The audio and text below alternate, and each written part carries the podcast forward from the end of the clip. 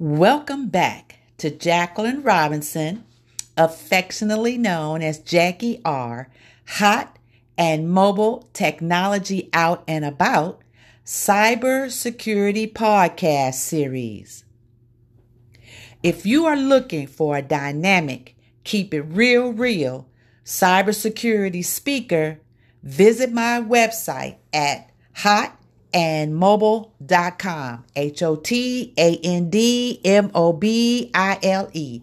Hot and mobile.com. My passion is for you to trust me to show you how to be smarter than your phone. In today's episode, we will touch on mobile security threats, what they are, and how you can prevent them. If you're like me, you have a smartphone. Mostly everybody has some type of smartphone tucked away in their purse, their pocket, somewhere, or at least they have a knowledge of what a smartphone is. But how much do people really know about smartphone threats? If you are a smartphone user, you probably keep private data and info on your device, but you want to keep your device secure as well. Smartphone security is an essential issue today, especially now that more people are working remotely due to the COVID 19. If you want to be sure that you know about the most critical smartphone threats today and how you can keep your phone safe, then trust me to show you how to be smarter than your phone. I can't emphasize that enough. There are so many things that are going on as far as threats are concerned and we walk around sometimes just nilly willy, depending upon our carrier or depending upon other services to be able to protect our device. But there are things that we need to understand as far as these threats are concerned. And also, there are things that we need to do ourselves to protect our investments in these smartphones. So let's let's kick it off by talking about what are mobile device threats? Because in addition to smartphones, we have tablets, which are mobile devices. Okay? And so a mobile security threat are attacks that are intended to compromise or steal data from mobile devices like our smartphones and tablets. Now, we talked about in uh, series in, in episode one, we described what is cybersecurity, what are cyber threats, and the different various threats that you should be aware of. With access, attackers can perform a variety of malicious acts from stealing and selling data to accessing your contacts to send messages and making phone calls. They've gotten very sophisticated in the things that they can do. So, what are some of the mobile security threats? Let's define them. There are app based mobile threats, apps. These types of attacks can occur when you download malicious apps or grant app permissions to access device data without checking whether or not it's safe to do so. Web based mobile threats, web based. A web based mobile attack is usually achieved through phishing. And we talked about phishing in episode two what is spam email and phishing. So go back and listen to those episodes so you can get more detailed information about what those are. Attackers will send an email, a text message, or an instant message that looks as if it's from a trusted source, but the message contains a malicious link or attachment. Then, when you click through or provide impersonal information, the bad boys can then gain unauthorized access to your mobile device or steal credentials to spoof identities. Network threats. This type of mobile attack occurs when bad boys target unsecure or free to use public Wi Fi connections. In some cases, the bad boys may even set up a fake Wi Fi network known as network spoofing in an attempt to trick you. So when you sometimes need to connect to the internet and you free see free access, it's not always a good idea to connect to those free Wi-Fi networks, especially if you are asked to create a new account with a username and a password. You don't know who these people are.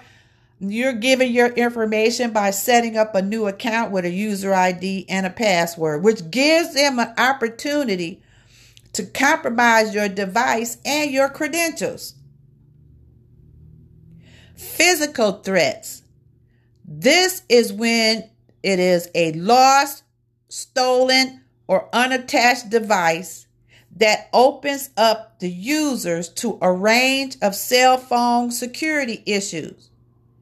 If you don't use a strong password, PIN, or biometric authentication, or use unencrypted apps and services, your phone can easily be hacked.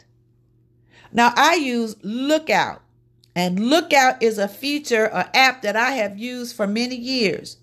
I had an inst- instance once where I was traveling from Houston to Portland, Oregon. And I forgot that I had packed my tablet into my suitcase.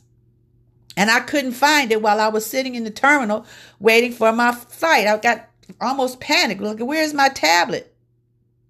So I used my smartphone to uh, go to Lookout and I asked Lookout to find my phone. You've heard of that. Find my phone. And it found my phone and it told me my phone was at the baggage claim area at the Portland airport. I'm all the way in Houston, but it found my phone at the uh, Portland uh, airport in the baggage claim. Well, if it had been in the hands of an unscrupulous person, I could have made that phone, that tablet do a couple of things. One, I could have made it scream. There's a feature in Lookout that will make it scream, and the scream, the the uh, tablet starts to scream, and it gets louder and louder and louder, and it doesn't cut off until you, me, the user, cuts it off. And then I could also shut it down completely. Just shut the shut the tablet down. Also, I could have completely erased all data on that tablet. And so, if you don't have some type of app that can find your phone, then take a look at Lookout, but also find my phone. That's a tool that you need in the event that you lose your phone. So let's talk about what not to do. Here are some things that will keep you and your uh, mobile device safe. And I'm going to tell you what they are and then how to minimize the risk. First, downloading malicious apps and granting too many permissions. Applications that are downloaded from sources other than official app stores can lead to data leaks, as they're often unlikely to have the appropriate protections in place. In addition, attackers may release malicious apps that are intended to exploit you who downloaded them by stealing data from your device and selling it to third parties. How to minimize. Only download applications from Google from the Google Play Store or from the Apple Store and other trusted providers. In addition, you should deny permissions such as access to your location, access to your camera, and access to your microphone, unless the trusted apps you're using absolutely requires it. In my workshop, I show where to find on your mobile devices the settings to deny permissions. Number two, connecting to unsecure Wi Fi networks. Wi Fi networks that are free to access in public places like airports, coffee shops, and libraries are attractive because they give you the opportunity to avoid using mobile data, especially if you have a plan where you have monthly limited mobile data usage. So you are trying to connect because you want to check your email or you want to go to Instagram because you just have to load upload this uh, picture. You want to go to Facebook because you just have to see what other people are doing. But you don't want to use your mobile data because you're close to the monthly usage allotment. And so you are Wi-Fi fishing, searching for Wi-Fi, free Wi-Fi in order to connect. That is something that you don't want to do because those networks are unsecure, which means attackers can more easily gain access to your device and compromise your data. So, how to minimize? Think twice before connecting to free Wi Fi hotspots. And never use one, never use one that requires you to create an account or passwords. If you have the type of plan on your carrier where you can change your device into a hotspot and connect Let's say you want to connect your tablet to the Wi Fi. It's better for you to connect through your smartphone than it is to try to find free Wi Fi connection. That just opens you up to the bad boys and an attack. Being the target of a social in, a, a social engineering attack. This is number three. What is a social engineering attack? It sounds so technical. With remote work on the rise, attacks like phishing and smishing. That's a new one on me, smishing, but like phishing are increasingly prevalent on both mobile devices and computers. However, mobile device users are often more vulnerable to these attacks. Why? Because we're not paying attention. The screen size of our, our uh, smartphone is small in that we're not seeing all of the information on a full page. You would have to scroll up or down in order to see all the information. Therefore, you are setting yourself up for a malicious email, for opening a malicious email because you're not paying attention.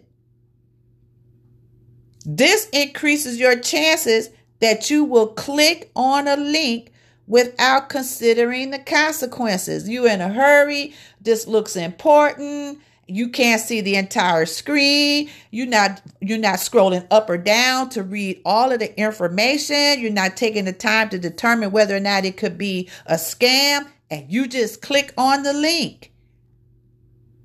How to minimize. Never click on a link in an email or a text message, even if it appears to be from a trusted sender. Instead, and this is a trick that's been around for a long time, instead, enter the URL, the web address.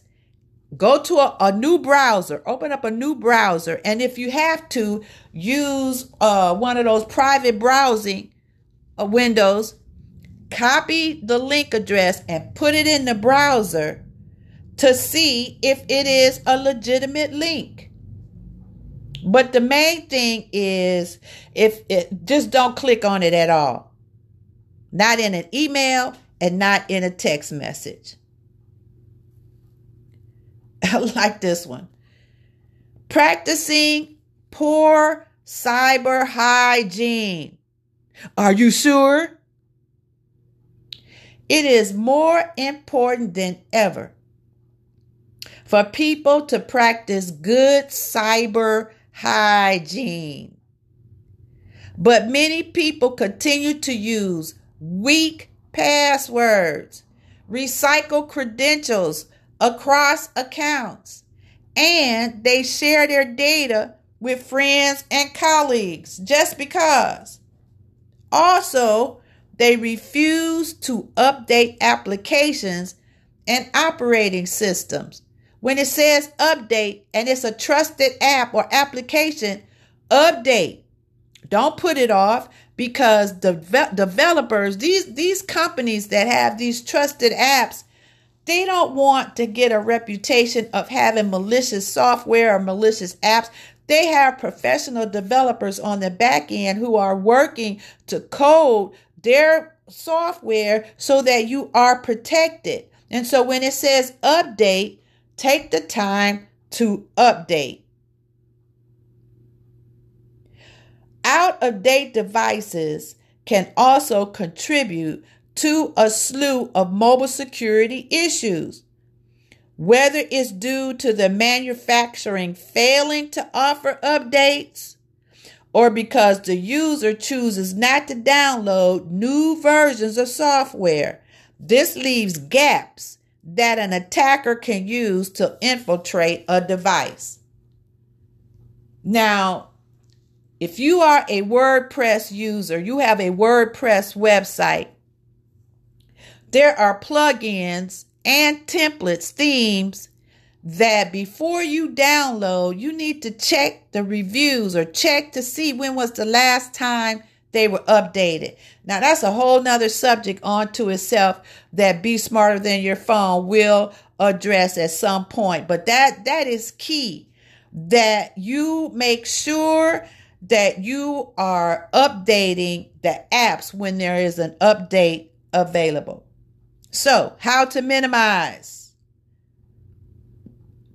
Use strong passwords and deploy multifaceted authentication tools, what they call MFA. In other words, like you have an account, say I have an account with GoDaddy, and I call in because I need support. I need to talk to support. Well, I set up MFA, multifaceted authentication. So they're going to send me a text message to my phone, and then I have to give them the code that they sent me in the text message before they will talk to me. That is verifying my account. When you have the opportunity to set up multi factor authentication, do that to protect your account, especially on financial accounts. Protect your money. Set your devices to automatically updates. There are some uh, software apps that you can turn on the parameter that says, Do you want to automatically update? Be sure to click yes. So that way you don't rely on yourself to remember. Okay? Log out of apps and websites when you are finished using them. I know a lot of times we work on our laptops, especially if we're working in our home office, and it's late, it might be 10, 11 o'clock at night before you decide to shut down, and all you do is close the top of your laptop and go off and, and, and retire for the evening. But you need to log out of these websites. You need to shut it down properly. Sometimes what I do is I turn off Wi Fi, whether it's on my laptop or my smartphone. I just turn off Wi Fi. That way, there is no connection. And this one makes common sense. Keep your personal information and your logins to yourself. Don't share your information with anybody. Now, this one I'm about to talk about is especially important for small businesses falling prey to botnets. And we talked about botnets um, in our first um, episode, cybersecurity episode, where a botnet is when a group of computers fall under the control of a hacker. Let's say you are a small organization and you have four or five people in your office that are on the same network or on the same server, and somebody downloads some malicious uh, software or application. Well, now that affects everybody that's connected to that server. And a botnet is used to overload your resources during a malicious attack, which can be executed on a mobile device via a Trojan, a virus, and worms. That sounds so nasty. Trojans, viruses, and worms. How to minimize. Botnets can be avoided again by only downloading legitimate apps and never, ever, ever clicking on links or attachments in emails using secure wireless networks and being aware of unusual activity on devices. Now, again, I'm talking about small businesses and how you can protect yourself from mobile threats. See, your small business may not have an IT department your small business may not have a security team, but there's a lot that you and the people in your group can do to secure their devices, especially their smartphones. So, what do you do? You should prevent mobile security attacks by making sure that you have a robust understanding of common threats. And that is that's my passion. I know what's going on out here, especially for small businesses. And we are not aware of these attacks. We see them on the news as it affects large government entities or large corporations, but somehow or another it does not connect to us down here on this level as an individual or as a small business, but the threat is real. And that is the purpose of Jackie R's cybersecurity series to help you be smarter than your phone. You need to know what these threats are and you need to be able to recognize the telltale signs when your phone start acting funny or when your laptop starts acting funny.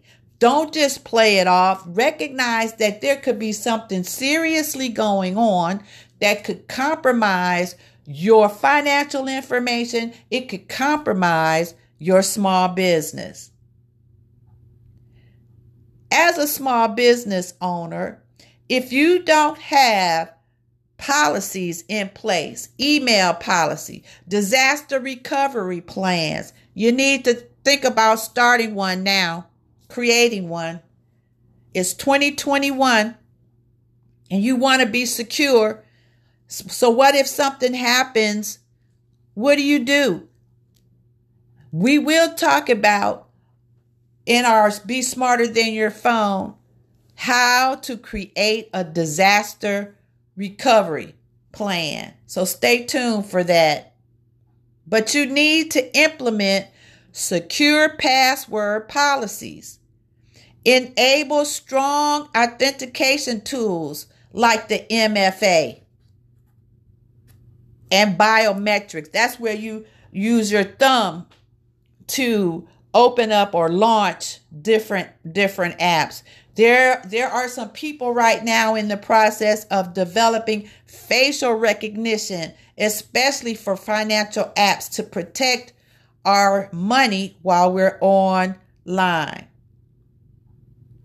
Ensure that your people's home networks are secure. Okay? If, if you have to pay their uh, Wi Fi bill for them, whatever you have to do to make sure that their Wi Fi networks are safe while they're working from home. It's not a good idea to sync or siphon off Wi Fi from your neighbor next door just because you don't have it at home. Avoid using Wi-Fi free Wi-Fi networks when you're working from from home. You might be close to uh, a Wi-Fi that is a public Wi-Fi. Do not use it. Make sure that you have a secure Wi-Fi system. So what's next? To keep your employees and company data safe, it is essential for you as an individual and or, or an organization to stay on top of mobile device security risk, especially as the world becomes increasingly more remote. These are just a few of the tips that I will share with you through our Be Smarter Than Your Phone cybersecurity series. We've got two episodes coming up. On February the 4th, I will be talking about coronavirus charity scams. Yes, there are unscrupulous people out here that are using the pandemic to scam people out of money. On November the 5th, I am the guest speaker for Aja Allen's Digital Rising series, where I will discuss cybersecurity for small businesses. You can check her out at D-I-G-A-L-Y-N-E dot com, Digiline dot com. She has a whole host of speakers coming up through March, February, and March on her program. And then on February the 7th, you don't want to miss this one. My special guest will be Sue Cerna, CEO and founder of Cerna Social. And we're going to be talking about Instagram scams, how to avoid those, and also Facebook security. That's going to be on February the 7th. Again, you can check out the website hotandmobile.com for additional information. This is your girl Jackie R. Hot and Mobile Technology for Out and About. Continue to trust me to show you how to be smarter than your phone. Hello, and welcome back to Jacqueline Robinson, affectionately known as Jackie R, Hot and Mobile Technology Out and About, Cyber Security Podcast. If you are looking for a dynamic, keep it real, real cybersecurity speaker, visit my website at hotandmobile.com. That's H O T A N D M O B I L E dot. My passion is for you to trust me to show you how to be smarter than your phone. In today's episode, we will be discussing coronavirus charity scams and what you need to know and how to protect yourself. Listen, the coronavirus caught us all off guard. There were many people, and still are many people, that are affected by this pandemic. Old people, young people, um, people in the United States, and people all over the world. But what is unfortunate is that we also have to witness a rise in charity scams as fraudsters seek to exploit the crisis to carry out cybercrime. And that is definitely unfortunate because even in a crisis, doesn't matter if it's a flood, if it's a hurricane, uh, whatever it happens to be, any type of disaster, there's always going to be that group, that element that is looking for a way to get something for nothing and to cheat people. As early as February of last year, the United States Federal Trade Commission warned us that scammers are taking advantage of fears surrounding the coronavirus and they're setting up websites to sell bogus products and using fake emails, text messages, and social media posts as a ruse to take your money and get your personal information. Now, that's a damn shame that people would stoop so low as to do these type of unscrupulous things because these scams cost you money and divert donations away from the real charities and the real causes, the people who really need it. So, in this podcast, I'm going to outline critical coronavirus scams and charity frauds, what to look out for, and how to protect yourself. So, how do coronavirus charity scams work? Well, charity frauds tend to fall into two categories. Now, I'm talking about charity frauds. First, scams which target the public, and then two, there are scams which target charity workers themselves, those innocent people who are volunteering to work for a good cause. So now here are some coronavirus scam examples that have targeted the public. Fake charities or impersonating charities.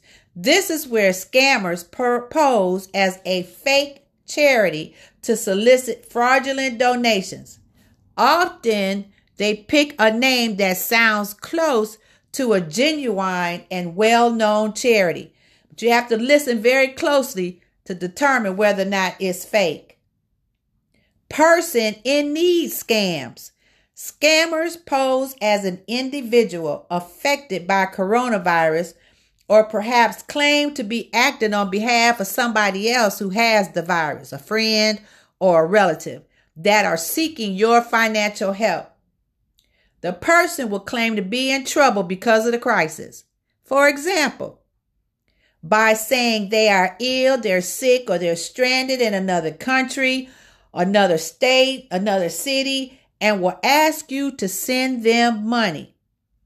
Often they claim urgency and the need for secrecy. Now, you know dang well if they want to keep it on the down low and they want you to send money that there's that is very suspicious. So don't be suspicious. Testing, vaccine, and treatment scams. Scammers often fake home test kits and miracle cures or vaccines which do not exist. They may also target Medicare recipients. Listen, seniors, they are targeting Medicare recipients by offering COVID 19 testing in an attempt to steal your personal information. Checks from the government which has to do with those stimmies or those stimulus checks, where scammers claim to be from the IRS or another government agency and ask for your personal information. Or they try to charge you fake fees for you to get your stimulus check. Or often offer you a way to get the money early. FDIC and banking. Fraudsters pretend to be from the Federal Deposit Insurance Corporation, or what we know as the FDIC, or your bank, and say your bank account or your ability to get cash are in danger and ask you for your personal information. Now, th- these are uh, ways, scam examples that these bad boys are targeting the public. Now, here are some ways that these bad boys are targeting charity workers, those people who have volunteered their time because they have they care. They volunteer their time to help other people in need and they are being scammed or offered scammed or tried to, they're trying to trick them. Now, one is phishing. And I talk about phishing in some of my other episodes uh, in the uh, uh, corona, uh, not coronavirus, in the uh, cybersecurity series of Be Smarter Than Your Phone. So go back uh, on anchor.fm or go out to my website, hotandmobile.com, and look for the menu item for podcast and check out episodes one, two, and three, which where I discuss phishing and smishing. But again, I'll explain what phishing is as charity workers are being targeted. This is where fraudsters claim to be from a legitimate organization that can provide information that could assist local charities, such as a list of vulnerable people in the local area who may require support. Like they may have identified a community and say people in this community need uh, support.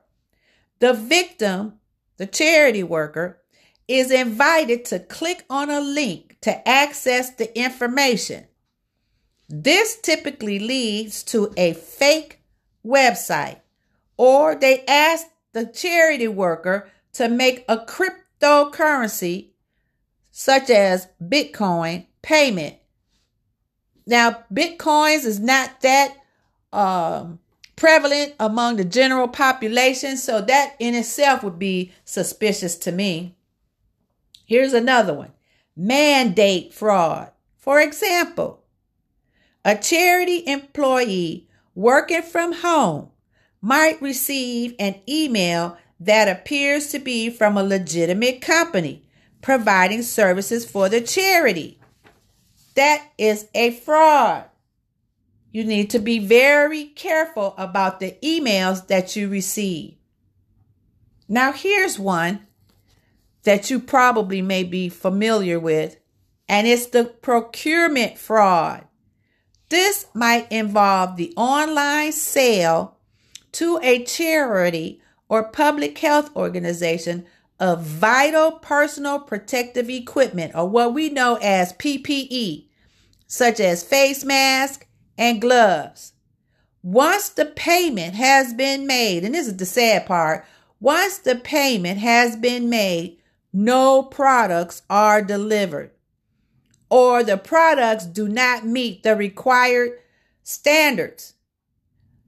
That happened to New York City, where they were a victim of PPE fraud.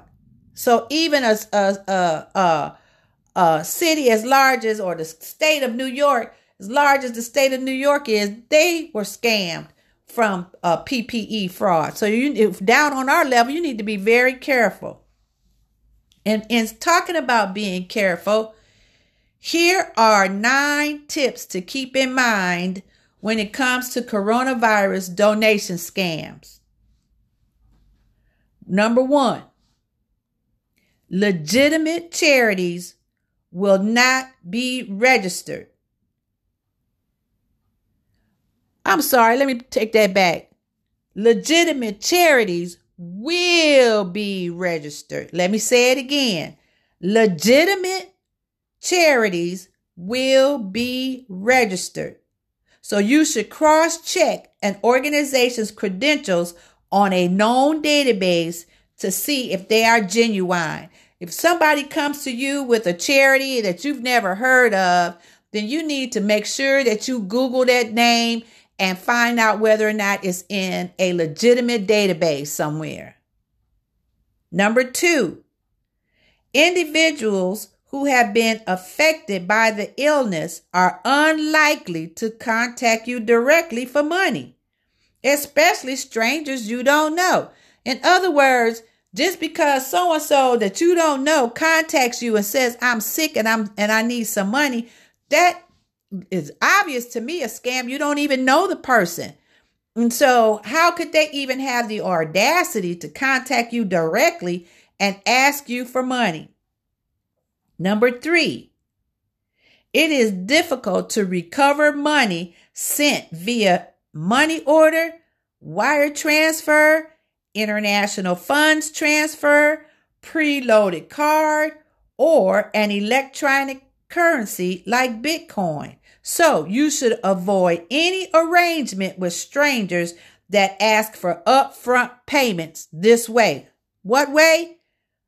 Money order, wire transfer, international funds transfer, preloaded card, or an electronic currency like Bitcoin. If they're they're contacting you and asking you to transfer forms in th- these formats, just be cautious and aware that that is more likely to be a scam. Number 4. Generally, organizations asking you to send funds to a foreign bank are highly unlikely to be legitimate. There's no way somebody in Turkey that calls me or emails me soliciting for funds for a coronavirus victim, am I going to take that as being legitimate and then send some funds through a uh, to a foreign bank? That's that just that just should not happen. Number six, just because someone knows your name and contact details does not mean they are genuine. Question every surprise email and request you may get. As seniors, we need to be particularly cautious just because somebody knows our name or they know our telephone number or they may have our address. They could have they could have gleaned that information from a, a, a illegitimate place and contacted us, and we should not fall prey to that type of scam. Number seven, scammers often use high pressure tactics like a sense of urgency or using highly emotive language. Sometimes this can even be part of a more extensive social engineering attack. What's social engineering? Social engineering is the psychological manipulation of people into performing actions or divulging confidential information. If someone solicits donations from you, check the facts and don't donate without investigating. This is because legitimate organizations will not apply that same level of pressure, and you should be cautious of anyone claiming that donations need to be immediate to be effective. You can't come to me and say we need the money like in the next five minutes. That is a tactic, or someone might die if we don't send the money right away. That is a pressure tactic and a clear sign that it could be a scam. Number eight, for legitimate charities, according to the Wise Giving Alliance, at least 65% of donations should go directly to the people or cause they are serving. If the proportion is much lower than this, lower than 65%, it is questionable to what extent it is a real charity. So you need to find out how much of your donation goes to the actual cause in one way to assess a charity's legitimacy. Number eight, be cautious about fundraising appeals with generic or vague word, uh, wording, such as to help people with COVID 19. Well, there's a lot of people with COVID 19. That is just so generic to help people with COVID 19.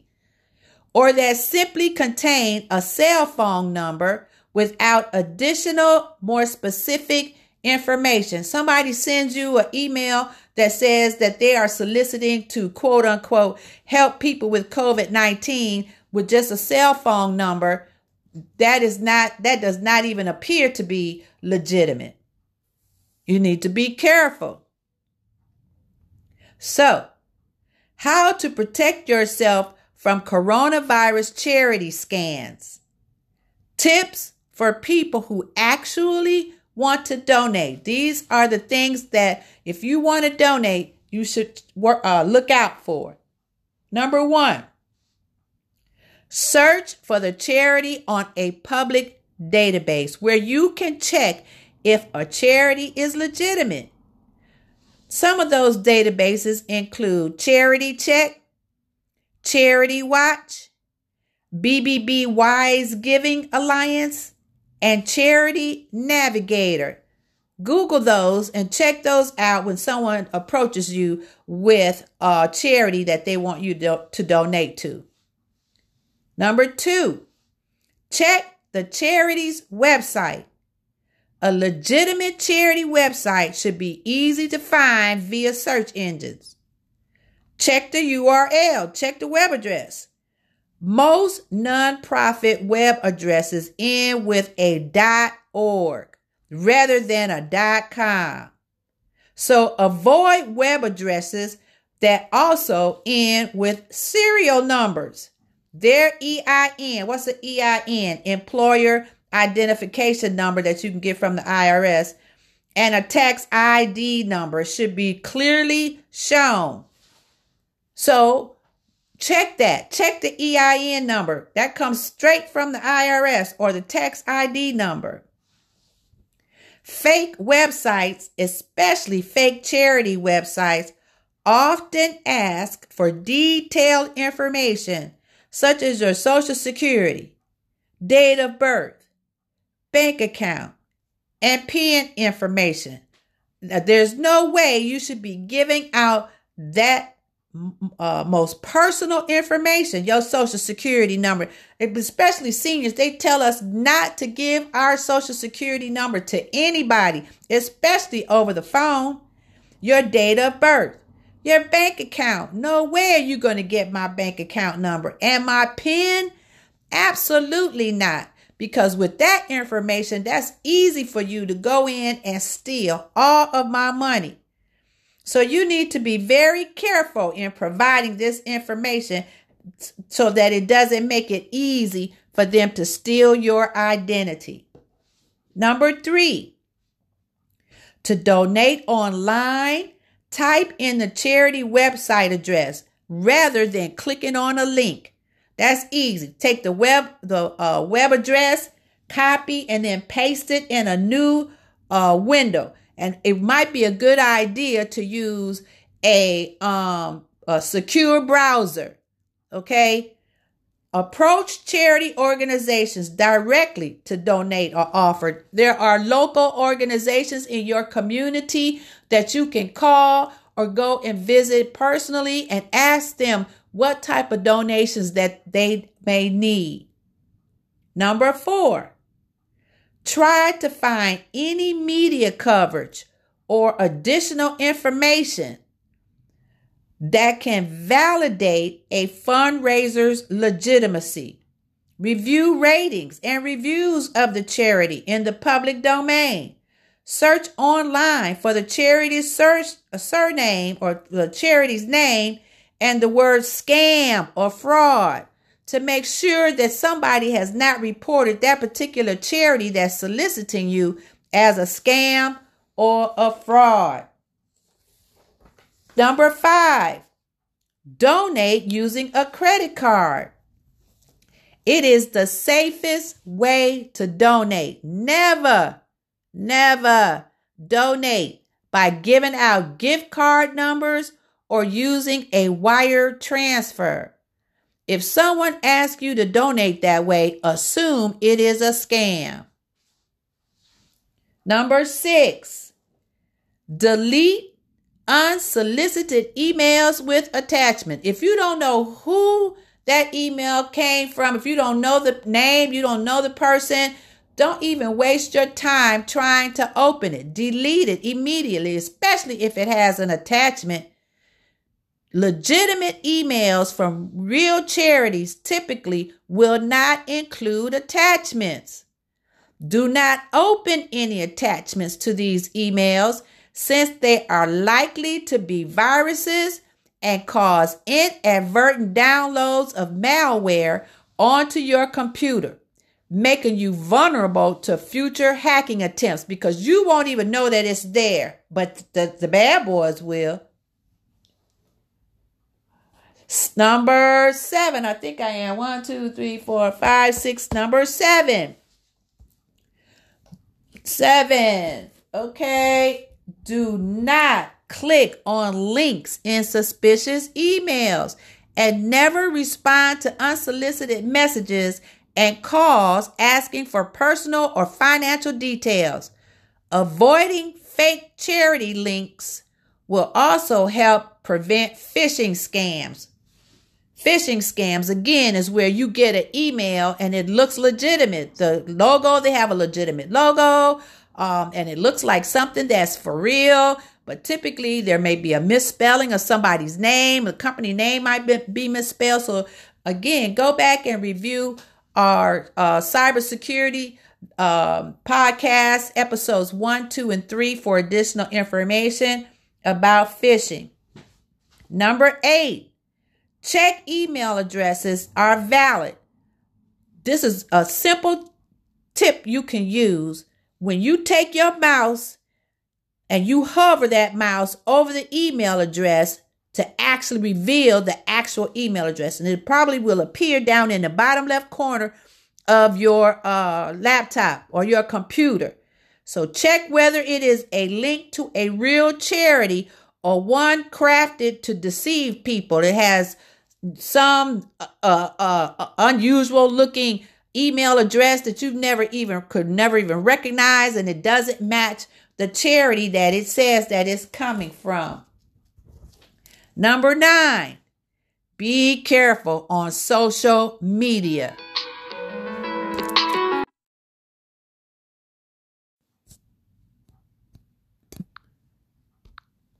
Social media is a useful way for charities to communicate with the public and solicit, solicit donations.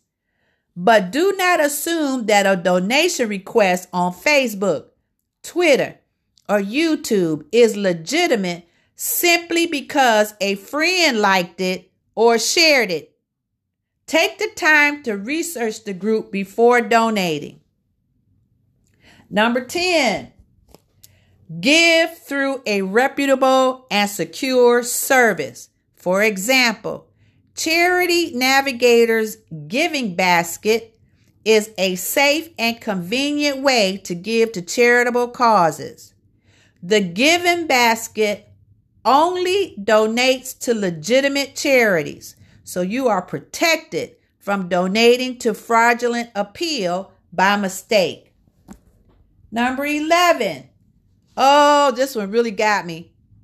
This one right here. Everybody's heard of GoFundMe, and you've heard success stories of people posting on GoFundMe, you know, sad stories of, of illnesses or deaths or whatever the case may be, and how people have donated hundreds and thousands of dollars for the cause. But there are some other fake uh, examples of what has happened on GoFundMe.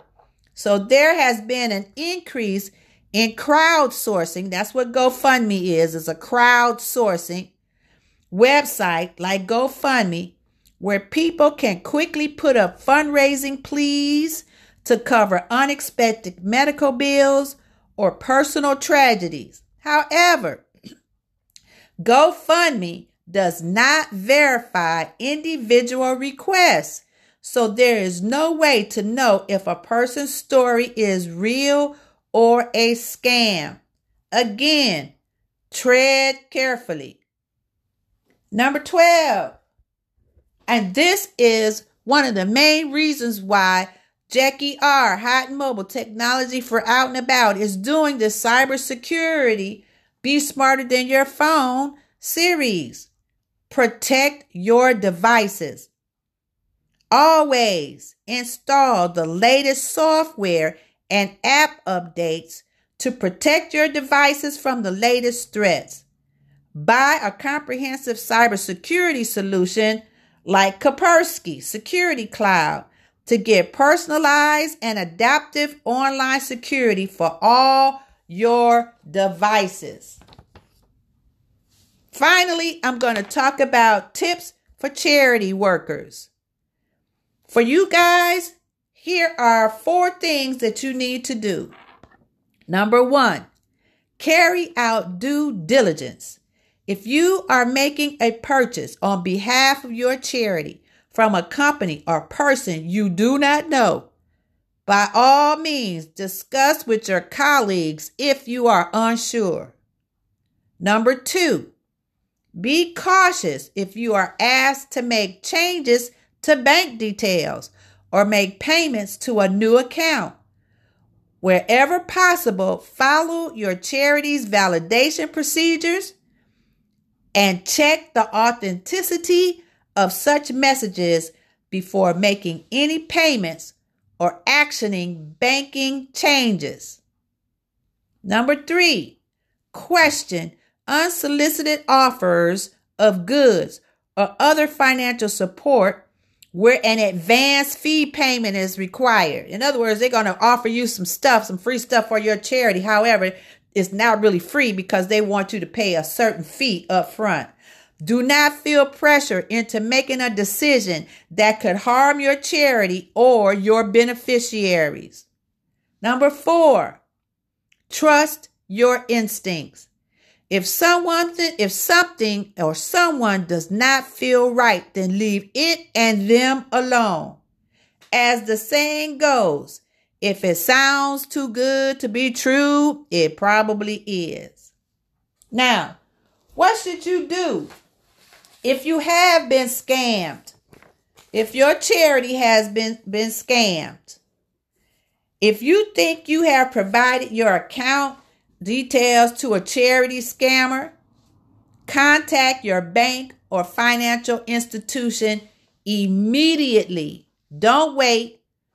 The longer you wait, the harder it will be to track down the scammers, the bad boys who took your money, and it'll take longer, if at all, for you to get your money back. These are just a few of the tips I will share with you through the Be Smarter Than Your Phone cybersecurity series. In our next episode on February the 11th, we will cover online videos, Zoom, how people are scamming on Zoom and other li- uh, other video calls.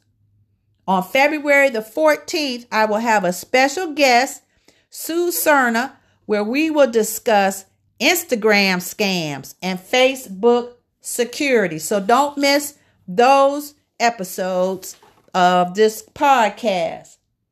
This is your girl, Jackie R, hot and mobile, technology for out and about. Continue to trust me to show you how to be smarter than your phone. Hello, and welcome back to Jacqueline Robinson, affectionately known as Jackie R, Hot and Mobile Technology Out and About, Cybersecurity Podcast. If you are looking for a dynamic, keep it real, real cybersecurity speaker, visit my website at hotandmobile.com. That's H O T A N D M O B I-L-E dot com. My passion is for you to trust me to show you how to be smarter than your phone. In today's episode, we will be discussing coronavirus charity scams and what you need to know and how to protect yourself. Listen, the coronavirus caught us all off guard.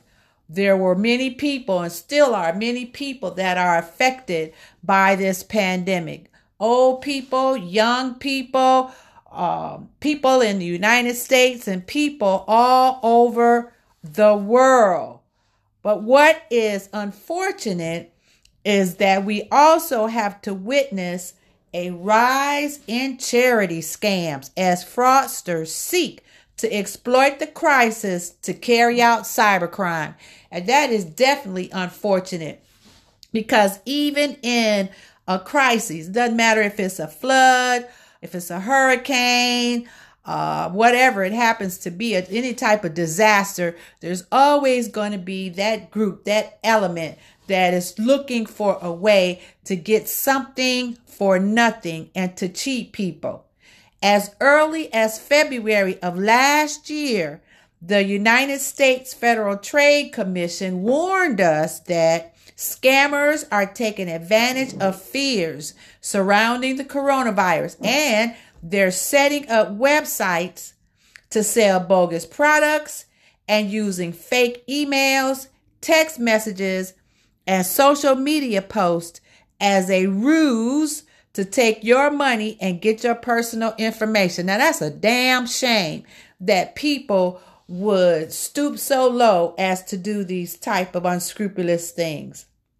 Because these scams cost you money and divert donations away from the real charities and the real causes, the people who really need it.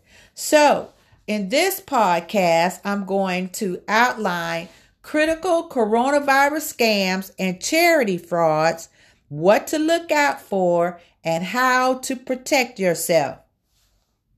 So, how do coronavirus charity scams work? Well, charity frauds tend to fall into two categories. Now, I'm talking about charity frauds.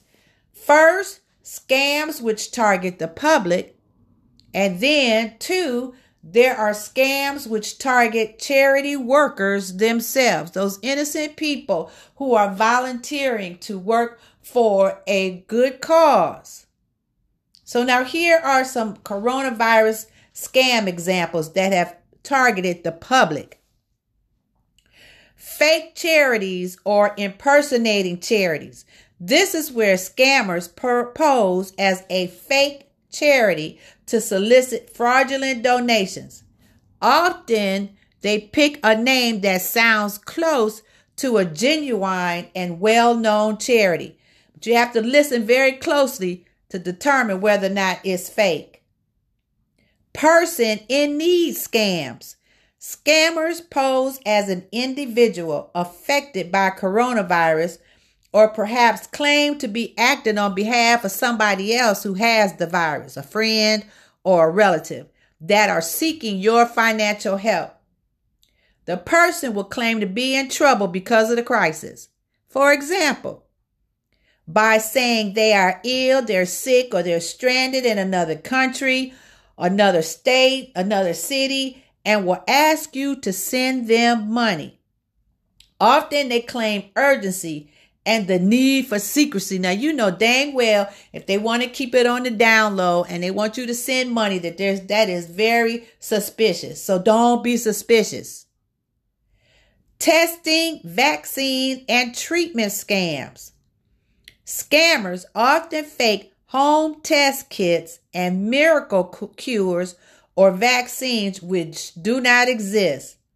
They may also target Medicare recipients Listen, seniors, they are targeting Medicare recipients by offering COVID 19 testing in an attempt to steal your personal information. Checks from the government, which has to do with those stimmies or those stimulus checks, where scammers claim to be from the IRS or another government agency and ask for your personal information. Or they try to charge you fake fees for you to get your stimulus check, or often offer you a way to get the money early. FDIC and banking. Fraudsters pretend to be from the Federal Deposit Insurance Corporation, or what we know as the FDIC, or your bank, and say your bank account or your ability to get cash are in danger and ask you for your personal information. Now, th- these are uh, ways, scam examples that these bad boys are targeting the public.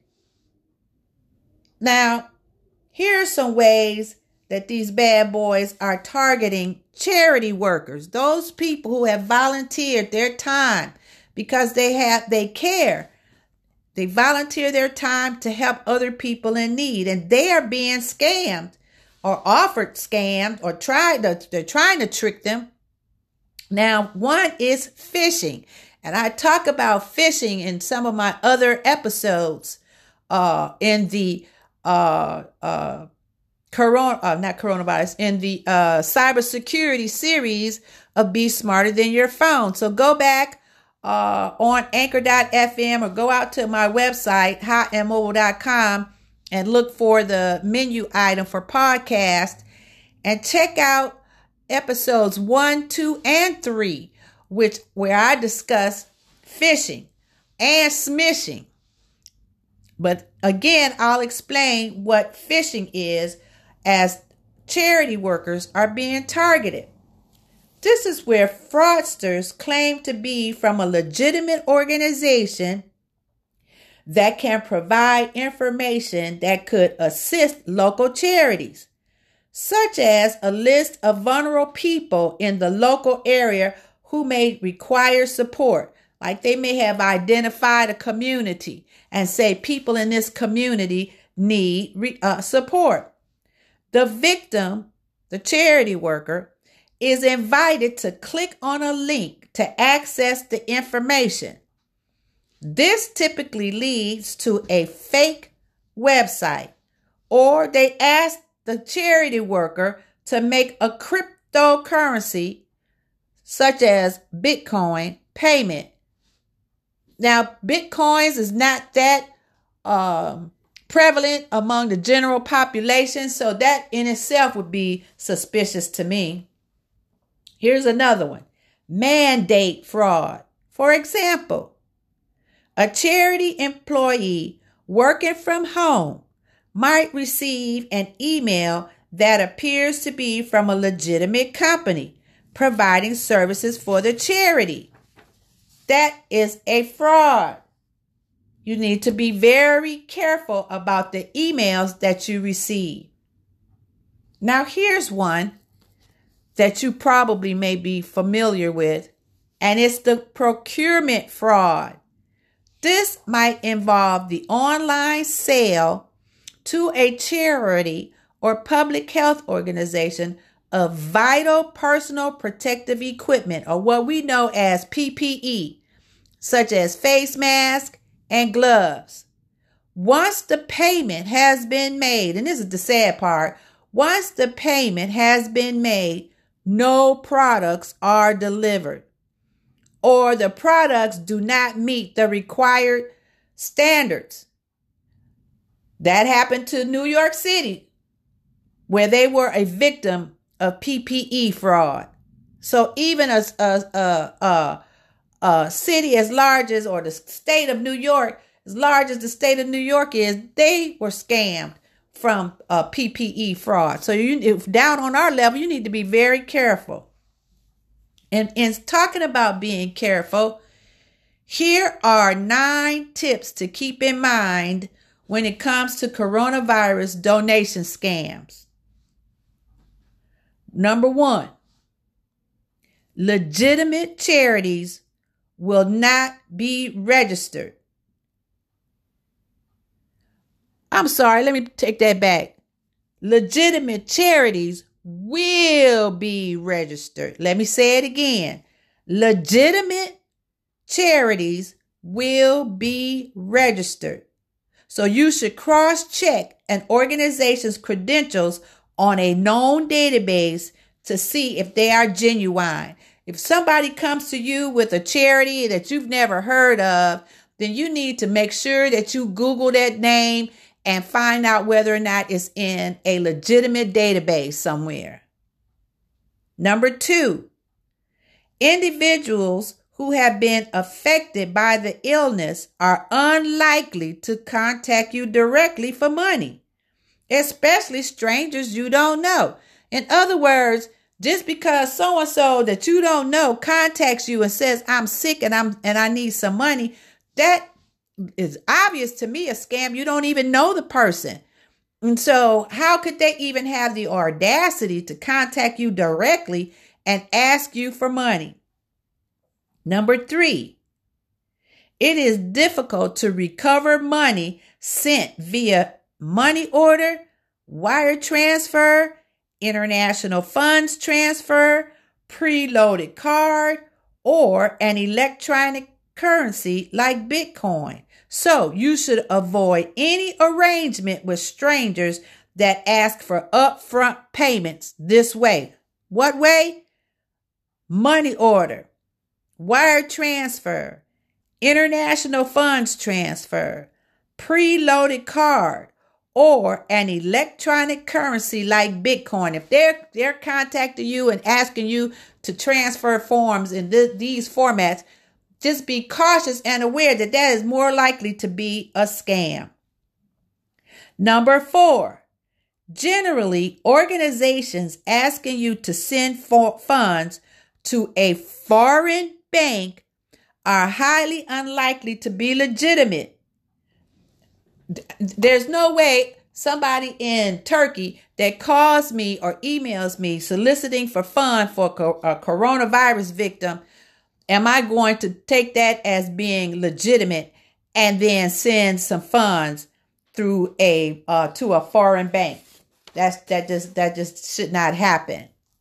Number six, just because someone knows your name and contact details does not mean they are genuine. Question every surprise email and request you may get. And seniors, we need to be particularly cautious just because somebody knows our name or they know our telephone number or they may have our address. They could have they could have gleaned that information from a, a, a illegitimate place and contacted us, and we should not fall prey to that type of scam. Number seven, scammers often use high pressure tactics like a sense of urgency or using highly emotive language. Sometimes this can even be part of a more extensive social engineering attack. What's social engineering? Social engineering is the psychological manipulation of people into performing actions or divulging confidential information. If someone solicits donations from you, check the facts and don't donate without investigating. This is because legitimate organizations will not apply that same level of pressure and you should be cautious of anyone claiming that donations need to be immediate to be effective. You can't come to me and say we need the money like in the next five minutes. That is a tactic, or someone might die if we don't send the money right away. That is a pressure tactic and a clear sign that it could be a scam. Number eight, for legitimate charities, According to the Wise Giving Alliance, at least 65% of donations should go directly to the people or cause they are serving. If the proportion is much lower than this, lower than 65%, it is questionable to what extent it is a real charity. So you need to find out how much of your donation goes to the actual cause in one way to assess a charity's legitimacy. Number eight, Be cautious about fundraising appeals with a generic or vague word, uh, wording, such as to help people with COVID 19. Well, there's a lot of people with COVID 19. That is just so generic to help people with COVID 19. Or that simply contain a cell phone number without additional, more specific information. Somebody sends you an email that says that they are soliciting to quote unquote help people with COVID 19 with just a cell phone number. That is not, that does not even appear to be legitimate. You need to be careful. So, how to protect yourself from coronavirus charity scans. Tips for people who actually want to donate. These are the things that, if you want to donate, you should uh, look out for. Number one, search for the charity on a public database where you can check if a charity is legitimate. Some of those databases include Charity Check, Charity Watch, BBB Wise Giving Alliance, and Charity Navigator. Google those and check those out when someone approaches you with a charity that they want you to, to donate to. Number two, check the charity's website. A legitimate charity website should be easy to find via search engines. Check the URL, check the web address. Most nonprofit web addresses end with a .org rather than a .com. So avoid web addresses that also end with serial numbers. Their EIN, what's the EIN? Employer identification number that you can get from the IRS and a tax ID number should be clearly shown. So check that. Check the EIN number. That comes straight from the IRS or the tax ID number. Fake websites, especially fake charity websites, often ask for detailed information such as your social security, date of birth, bank account, and PIN information. Now, there's no way you should be giving out that uh, most personal information, your social security number, especially seniors. They tell us not to give our social security number to anybody, especially over the phone. Your date of birth, your bank account. No way are you going to get my bank account number and my PIN. Absolutely not. Because with that information, that's easy for you to go in and steal all of my money. So you need to be very careful in providing this information so that it doesn't make it easy for them to steal your identity. Number three, to donate online, type in the charity website address rather than clicking on a link. That's easy. Take the web the uh, web address, copy, and then paste it in a new uh, window. And it might be a good idea to use a um a secure browser. Okay.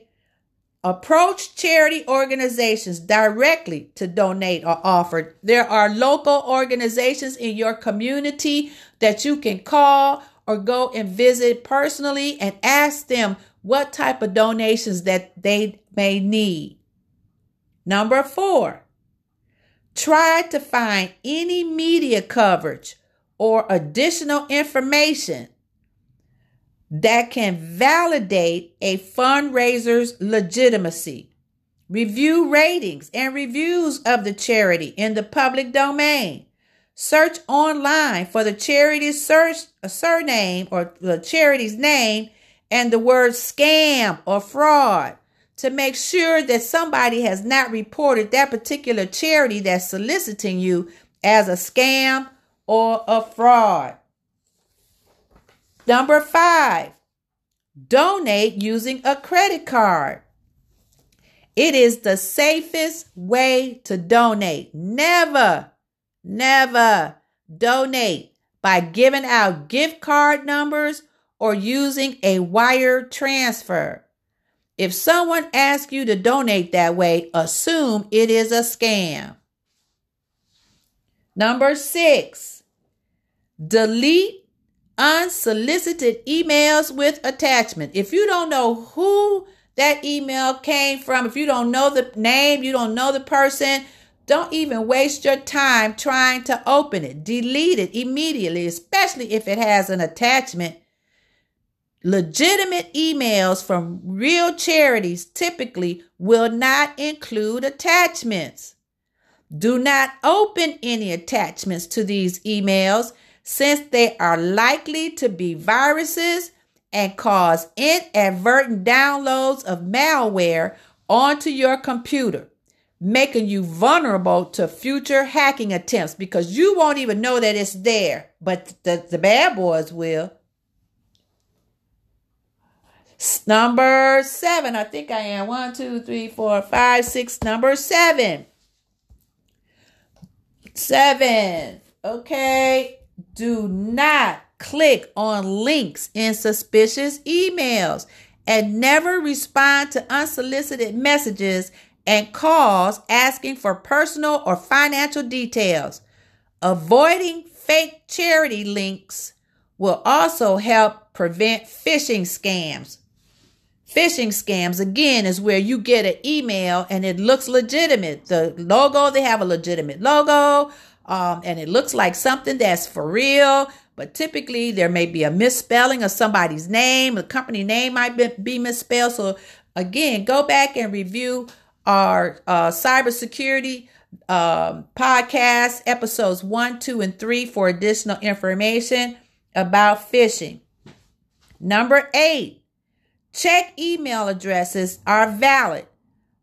This is a simple tip you can use when you take your mouse and you hover that mouse over the email address to actually reveal the actual email address. And it probably will appear down in the bottom left corner of your uh, laptop or your computer. So check whether it is a link to a real charity or one crafted to deceive people. It has some uh, uh, uh unusual looking email address that you've never even could never even recognize and it doesn't match the charity that it says that it's coming from. Number nine, be careful on social media.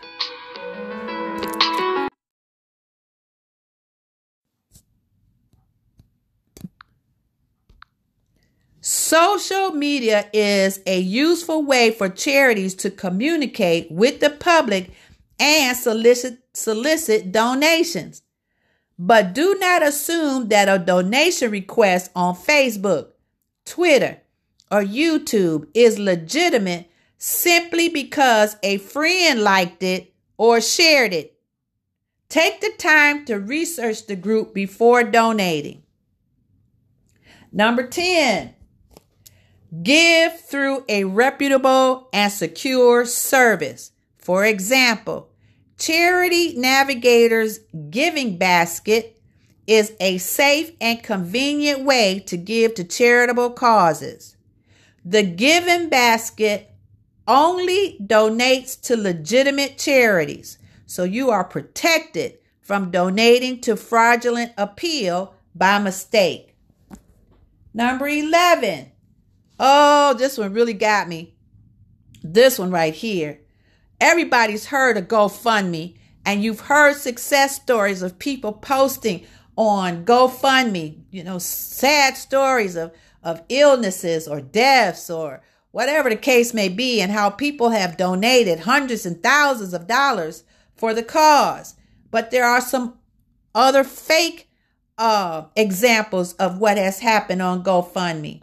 So there has been an increase in crowdsourcing, that's what GoFundMe is, is a crowdsourcing website like GoFundMe where people can quickly put up fundraising pleas to cover unexpected medical bills or personal tragedies. However, GoFundMe does not verify individual requests, so there is no way to know if a person's story is real or a scam.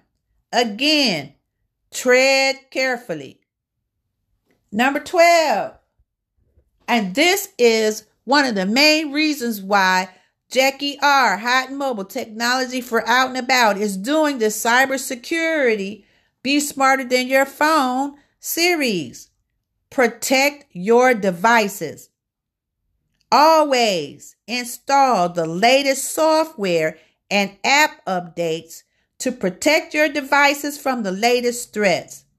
Buy a comprehensive cybersecurity solution like Kaspersky Security Cloud to get personalized and adaptive online security for all your devices. Finally, I'm going to talk about tips for charity workers. For you guys, here are four things that you need to do. Number one, carry out due diligence. If you are making a purchase on behalf of your charity from a company or person you do not know, by all means discuss with your colleagues if you are unsure. Number two, be cautious if you are asked to make changes to bank details or make payments to a new account. Wherever possible, follow your charity's validation procedures and check the authenticity of such messages before making any payments or actioning banking changes. Number three, question unsolicited offers of goods or other financial support where an advance fee payment is required. In other words, they're going to offer you some stuff, some free stuff for your charity. However, it's not really free because they want you to pay a certain fee up front. Do not feel pressure into making a decision that could harm your charity or your beneficiaries. Number four, trust your instincts. If someone, if something or someone does not feel right, then leave it and them alone. As the saying goes, if it sounds too good to be true, it probably is. Now, what should you do if you have been scammed? If your charity has been, been scammed? If you think you have provided your account details to a charity scammer, contact your bank or financial institution immediately. Don't wait. The longer you wait, the harder it will be to track down the scammers, the bad boys who took your money, and it'll take longer, if at all, for you to get your money back. These are just a few of the tips I will share with you through the Be Smarter Than Your Phone cybersecurity series. In our next episode on February the 11th, we will cover online videos, Zoom, how people are scamming on Zoom and other li- uh, other video calls. On February the 14th, I will have a special guest, Sue Cerna, where we will discuss Instagram scams and Facebook security. So don't miss those episodes of this podcast. This is your girl, Jackie R, Hot and Mobile, technology for out and about. Continue to trust me to show you how to be smarter than your phone.